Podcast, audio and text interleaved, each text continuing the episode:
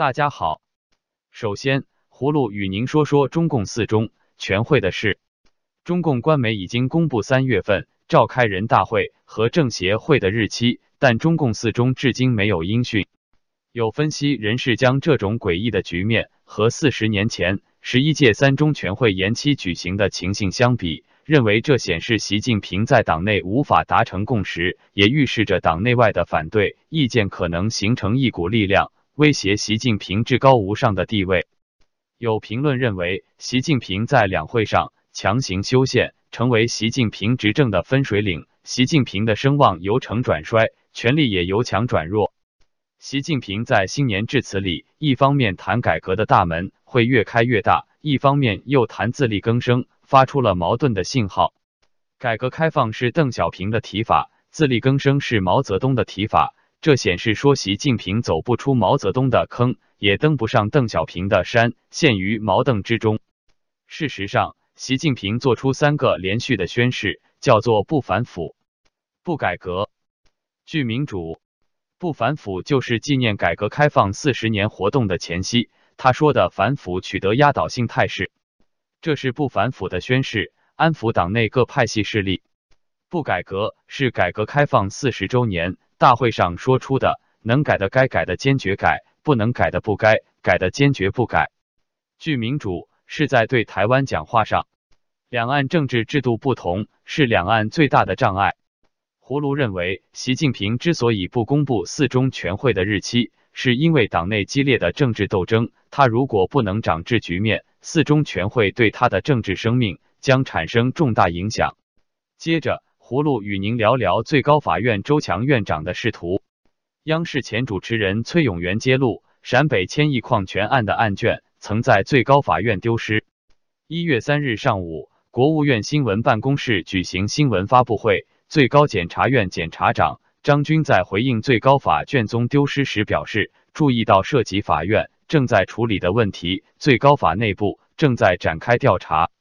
一直参与举报卷宗被盗一事的央视前主持人崔永元一月二日发布多条微博，附加文件截图，显示于林凯奇来和陕西西勘院千亿矿产争夺案终审前，最高法院院长周强已经做出了干预审判的指示，并要求对案件的相关情况高度保密。微博内容显示，周强的指示。通过最高院原副院长奚晓明以批示方式出现在不对外公开的复卷上。崔永元在微博上评论称，这个案子最大的黑洞还不是丢卷，是先有判决书后才有开庭审理，这就是一出戏，名为拿老百姓当猴耍，引发数万网友跟帖。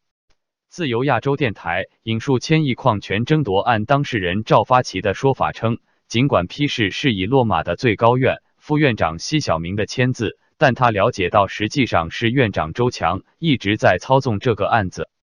葫芦认为，崔永元的爆料官媒没有屏蔽周强，应该是被中共高层抛弃了。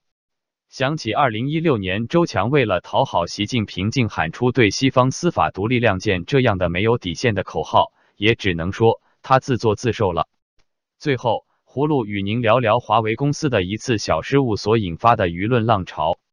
北京时间二零一八年十二月三十一日二十三时，华为在海外的官方推特以全体员工的名义祝粉丝二零一九年快乐。由于操作失误，这条推文下方留下了自 Twitter 的 iPhone 客户端发出的标记。虽然发现不妥后，这条推文很快就被删除，但华为官方用 iPhone 发 Twitter 相关截图已在社交媒体上广泛传播。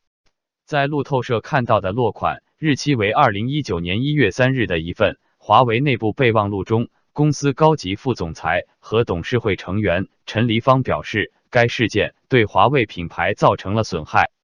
这份备忘录指出，失误是因为华为外包的社交媒体顾问沙宾特咨询公司 Sapient 的一台台式电脑出现 VPN 故障，为了赶在午夜跨年及时发出推文，因此使用了装有漫游 SIM 卡的 iPhone 发推。该 iPhone 来自华为的员工，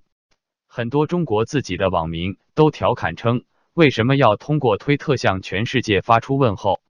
中国的微博、微信不够强大吗？”还有人故意称不知道何谓推特。据悉，日本有些媒体在日本介绍华为这次出现的问题时，甚至要解释何谓 VPN，为何中国一个全球范围知名的大型企业也要通过 VPN 才能向国际社会发出信息，以免日本民众不能理解。葫芦认为这是华为公司的一个小失误，之所以会引发关注，其实与华为无关，是中国民众不满中共限制言论自由。习近平在新年致辞中说。中国对外开放的大门会越来越大，但偌大中国却连推特都容不下。好了，今天葫芦就与您聊到这里，明天见。